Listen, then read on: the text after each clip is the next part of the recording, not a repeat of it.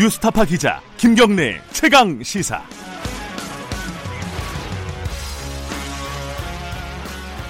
네, 김경래 최강 시사 2부 시작하겠습니다. 아, 1부에서 조국 수석, 아 조국 자꾸 수석이라고 부르네요. 조국 후보자, 법무부 장관 후보자와 관련된 얘기를 좀 오랫동안 나눴는데 어, 역시 관심이 많으시네요. 음, 팽팽한 것 같고요. 여러 가지 이제 비판도 많고 어, 그럼에도 불구하고 뭐 법무부 장관은 상관없는 거 아니냐 어, 뭐 이런 의견도 있고 양쪽 의견이 많습니다. 어, 관심들이 많으신 것 같아요. 오늘 2부에서는요. 지금 정치권이 조국 정국이라고 하잖아요. 조국 전쟁이라고도 하고요. 여러 가지 이름을 붙이긴 하는데 결국은 지금 조국밖에 없습니다. 어, 이 정치권에서 계속 이 회자되는 게. 하지만 국회는 여러 가지 일로 돌아가고 있습니다. 그 중에 하나가 정개특위죠. 선거법. 음, 패스트트랙 우여곡절 끝에 올라갔는데 그 뒤에 어떻게 됐는지 어, 최근에는 잘 안 나오죠 뉴스에. 에, 일단은 어, 폭력 사태, 패스트트랙 관련된 폭력 사태 경찰 조사는 진행 중입니다. 진행 중인데 어, 자유한국당 의원들은 어, 소환 조사에 응하지 않고 있고요. 어, 몇 차례 응하지 않고 있어서 경찰에서는 체포영장 발부를 해야 되나 이러고 지금 고민을 하고 있다고 합니다. 근데 수사는 수사대로 진행이 되는데 패스트트랙에 올라가긴 했지만은 어, 선거법이라는 게 또 합의 정신이 중요하기 때문에 계속 논의는 하고 있습니다. 그래서 정개특위도 두 달을 연장을 했었죠. 했는데 어, 연장만 했지 아무것도 못 하고 있는 것 같습니다. 에, 제가 전화 연결이 안 돼서 잠깐 시간을 끌었습니다. 전화 연결이 했어요. 오늘, 오늘 그래가지고 정개특위 어, 논란에 제1 소위원장 어, 왜 논란이신지는 뭐 아시는 분은 아시겠지만은 인터뷰를 하면서 제가 좀 여쭤보겠습니다. 김종민 의원님 연결돼 있습니다. 안녕하세요. 예, 안녕하세요. 김종민입니다. 네, 연결이 안 돼서 깜짝 놀랐습니다. 자, 일소위원장, 정개특위 일소위원장이 뭐길래 이렇게 논란이 많, 많습니까? 뭐 하는 정개, 겁니까? 정개특위의 핵심 법안이 선거제도 개정 개편안이잖아요. 네, 그 공직선거법 개정안이 일소위원회의 소관 법안입니다. 네, 그 일소위원회에서 이거- 여기에 대해서 의결을 해서 네, 정개특위 전체 회의에 올려야 최종 의결이 되는 거거든요. 예, 그러니까 그 심의를 하는 그 위원회이기 때문에 네, 그 위원장이 회의를 여느냐 안, 하- 안 여느냐가 뭐 영향을 미친다 이렇게 보시는 것 같아요. 잠깐만 그러면은 요번에 이제 두 달 연장해갖고 시한이 정개특위 시한이 요번 달 말일로 끝이죠? 예. 더 이상 연장은 안 하시는 거죠? 더 이상 연장하는 거는 어렵다고 봅니다. 예. 자, 그런데 아무것도 못하고, 어, 지금 네. 한 열흘밖에 안 남았습니다. 근데 네. 이게 이제 뭐 서로 간에 누구 책임이다, 누구 책임이다 지금 얘기가 있는데, 자유한국당은, 예. 아니, 이거 연장하면서 제1소위원장 자유한국당 주기로 하지 않았냐, 장재원 네. 의원. 예. 그 약속을 안 지키고 있다, 이렇게 지금, 어, 더불어민주당한테 얘기하고 있지 않습니까? 이거 그 어떻게. 보세요? 나경원 대표의 일방적인 주장입니다. 아, 그래요? 사실이 아닙니다. 예. 제가 어. 이인영 대표하고 이걸 한 다섯 차례 정도 제가 확인을 했거든요. 예. 이인영 대표 얘기는 한국당에서 그런 요청이 있었고 검토는 했으나 예. 거기에 대해서 공식적으로 합의한 바가 없다. 이게 공식 입장이고요. 예. 어제도 아마 정개특위에서 그 중계를 보신 분들은 알 텐데 제가 소상히 설명을 드렸는데 네. 아, 그런 의견들이 교환된 건 사실이에요. 어, 하지만 최종적으로 합의돼서 원내대표가 공식적으로 입장을 밝힌 적은 없습니다. 어, 그 자유한국당. 왜 그러냐면 예, 예. 우리가 그거를 안 하겠다는 건 아니었는데 예. 한번 검토를 해보려고 했는데 예. 정개특위의 어, 우리 심상정 전 위원장이죠. 네. 심상정 의원, 김성식 의원 이 두 분이 아주 강력하게 반대를 했습니다. 그러니까 음. 우리가 지금 한국당하고 저 민주당하고 합의해서 네. 정개특위 구성을 변경시키는 게 예. 위원장 조체만 지금 한 거거든요. 공식 합의는.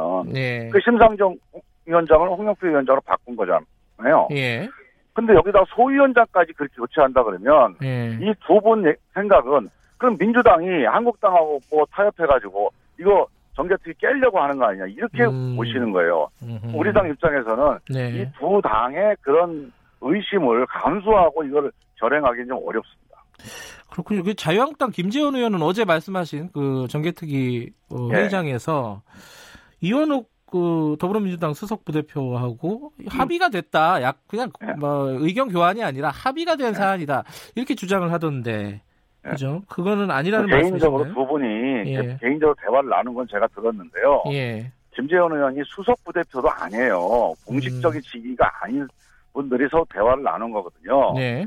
그것도 저는 뭐 의미가 없다고 볼 수는 없습니다. 예. 책임 있는 정치인들 간에 대화를 한 거니까. 네. 하지만 예전에 나경원 대표가 원내대표 간에 도장까지 찍은 사인까지 한 협상안을 가지고 원내 의원총회에서 부결돼서 그걸 지키지 못했잖아요. 음.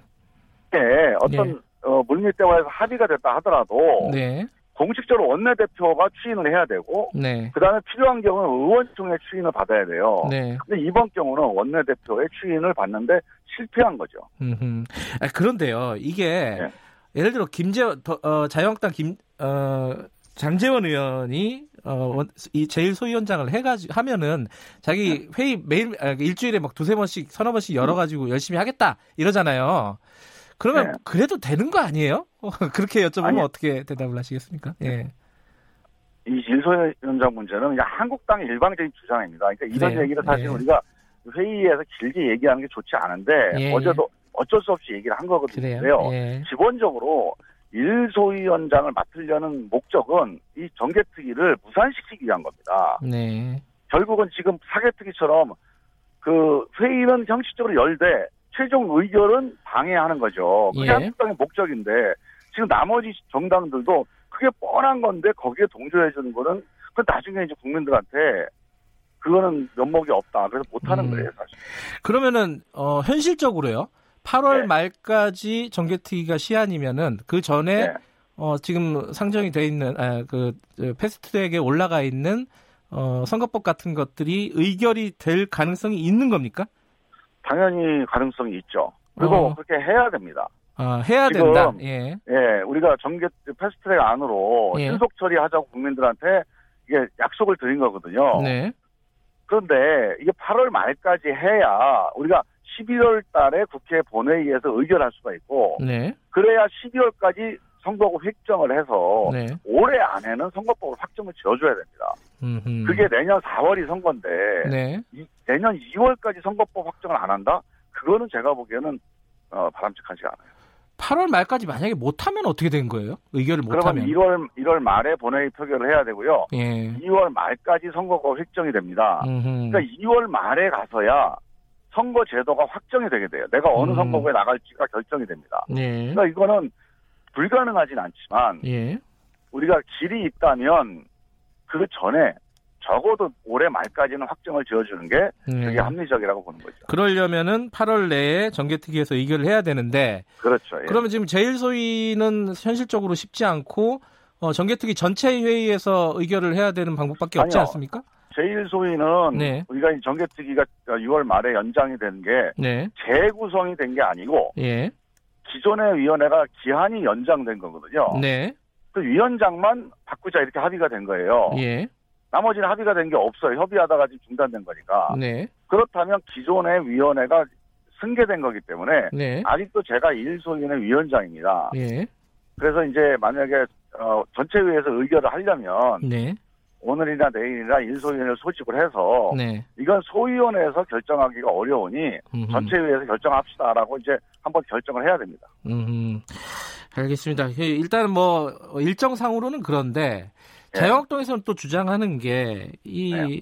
어, 자유한국당에서 낸 안이 또 있지 않습니까? 비례대표 폐지 아니죠. 뭐 아, 이름을 네. 붙이자면은 네. 그것도 지금 패스트트랙에 올라간 법안 선거제 법안과 같이 논의해야 된다.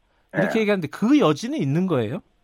같이 논의하는 거는 여지는 이- 있는데요. 예, 문제는 이 270명 비례대표 폐지하는 안이 예, 우리가 처음에 선거법 개정은 이겁니다. 이 선거법이 승자 독식 선거법이다. 네, 그러니까 힘센 정당이 다 차지하는 선거법이고 예, 지역적으로 편중돼 있다. 영남은 한국당, 호남은 무슨 당. 자, 이래서 고치자고 한 거거든요. 네, 근데 이게 이제 원내대표 간의 합의 사항이기도 해요. 작년 12월 달. 네. 이 비례성을 높이자. 근데 이 안은 그 합의를 정면으로 거스르는 안이에요. 네, 그 누가 보더라도 이거는 선거법 개정을 하지 말기 위한 예. 방해하기 위한 아니기 때문에 네. 논의는 해볼 수 있으나 네. 제3의 안으로 가자는 게 저희 입장입니다. 지금 패스트트랙 안이 아니고 예. 예. 당신들 안도 아니고 예. 제3의 타협안으로 가자. 근데 음. 거기에 대해서 응하지 않고 있어요. 이 이철희 의원 같은 경우에는 23일까지 법사위로 넘기자 이렇게 어제 얘기를 하더라고요. 이거 예. 이렇게 가는 겁니까? 일정을 잡는다면은? 일단 내일 그 22일 날 네. 아, 정개특위 전체 회의를 이제 어, 추진을 하려고 합니다. 예. 그래서 내일 아마 의결을 하자고 이제 하는 의원들이 있을 거고요. 네. 근데 뭐 한국당과 지금 뭐이 홍영표 위원장께서 대화를 좀 해보시겠다고 하니 예. 그 대화 결과에 따라서 내일이 될지 네. 아니면 뭐 23일이 될지 네. 아니면 다음 주 월요일이 될지. 그러니까 이거를 뭐 꼭 30일까지 끌고 갈 필요는 없는 상황입니다. 예.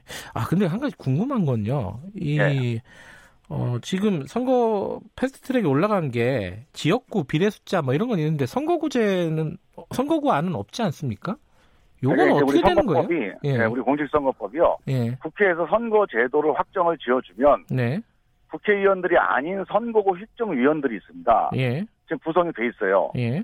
그분들이 한 달 안에 그 선거구 휘정안을 결정하게 돼 있어요. 음. 그러니까 국회의원들이 이 자기 선거구를 결정하게 되면 이해관계가 개입이 예, 되니까 예. 이해 충돌을 방지하기 위해서 새로 법을 만든 겁니다. 그래서 네. 선거구 휘정위원들이 결정하게 돼 있는 겁니다. 네네.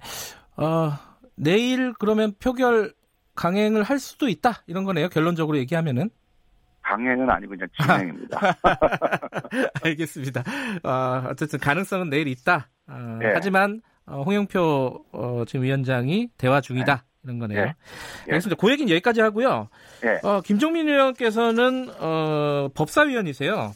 예, 예. 이번에 뭐 조국 법무부 후보자 인사청문회도 아마 참여, 참여하시겠죠. 참석하실 예. 텐데 예. 여러 가지 의혹이 나오고 있습니다. 이것도 한두 개 좀 여쭤볼게요. 예. 음, 제일 지금 뭐랄까 뜨거운 쟁점 중에 하나가 따님 어, 예. 조 후보자의 딸이 고등학교 때 논문 제일 저자에 등재가 돼서 그게 입시에 예. 활용됐다. 예. 자, 요 논란에 대해서는 더불어민주당은 어떻게 보십니까 이거?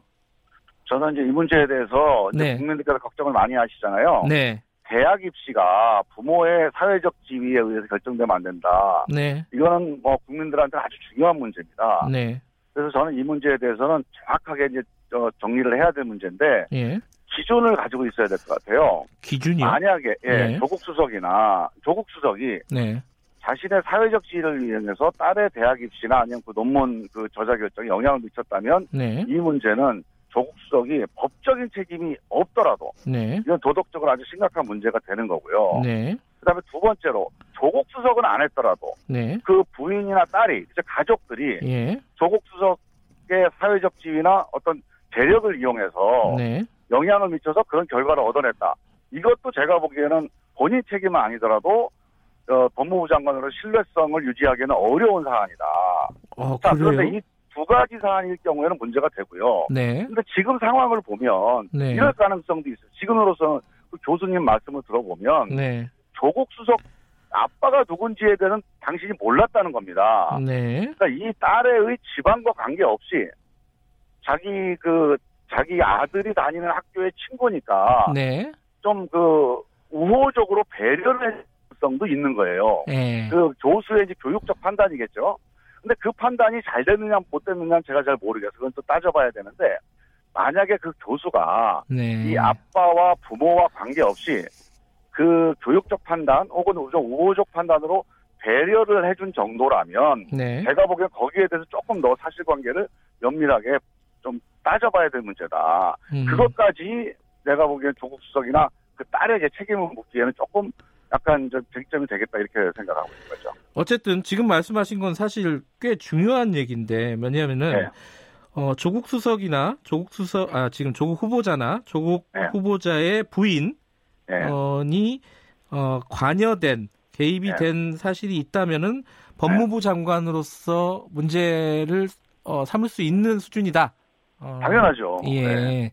하지만 그거 사실관계는 좀 더 파악해 보겠다. 지금 현재로서는 그 교수님의 얘기가 제일 중요한 얘기인데 네. 그 교수님이 일단 나는 조국 수석이 누, 누군 그 아빠가 누군지를 몰랐다고 얘기하잖아요. 그건 잘 제가 이해가 안 돼요. 아니 근데 그건요 예, 예. 이해나 이렇게 추정할 수 있는 문제는 그렇죠. 아니에요. 물론 정확하게 예, 예. 사실을 확인해야 될 문제입니다. 그래서 예. 만약에 지금 우리 이제 어, 진행자분께서 이해가 안 된다고 예. 말씀하시는데 그거는 그 교수님이 거짓말한다는 거거든요. 네. 그러니까 쉽게 얘기할 수 있는 문제가 아닙니다. 예, 알겠습니다. 그러니까 교수의 입장도 좀더 네. 자세히 들어봐야 된다. 그분이 그런. 거짓말을 할 이유는 없다고 저는 보여지는데 예, 그러니까 정확하게 그 교수의 단, 단순한 교육적 판단인지 네. 부모들의 영향이 반영된 건지 이 문제를 분명하게 정리를 하고 판단을 해야 됩니다. 입시 문제, 교육 문제는 우리 사회에서 블랙홀 아닙니까? 이게 더불어민주당 입장에서도 좀 부담스러운 측면이 있을 것 같아요. 이번 사안은. 당연히 엄밀하게 판단해야 되고요. 예, 이 문제에 대해서는 그렇기 때문에 꼭 무슨 조국 수석을 뭐 성토하거나 네, 책임을 지우거나 그게 중요한 게 아니고 정확하게 사실을 가지고 어떤 결정이 내리더라도 네. 아그 결정 잘 내렸다 정확한 결정이었다 이런 결정을 내려야 음흠. 앞으로도 사람들이 이걸 좋은 거 삼을 수가 있습니다. 알겠습니다. 어, 좀 지켜보겠습니다. 더불어민주당이 네. 어떻게 조사를 하는지. 자, 예, 예. 고맙습니다. 예, 감사합니다. 자, 정개특위 1 소위원장 그리고 법사위원이었던 아, 이현 이신 아, 더불어민주당 김종민 의원이었습니다.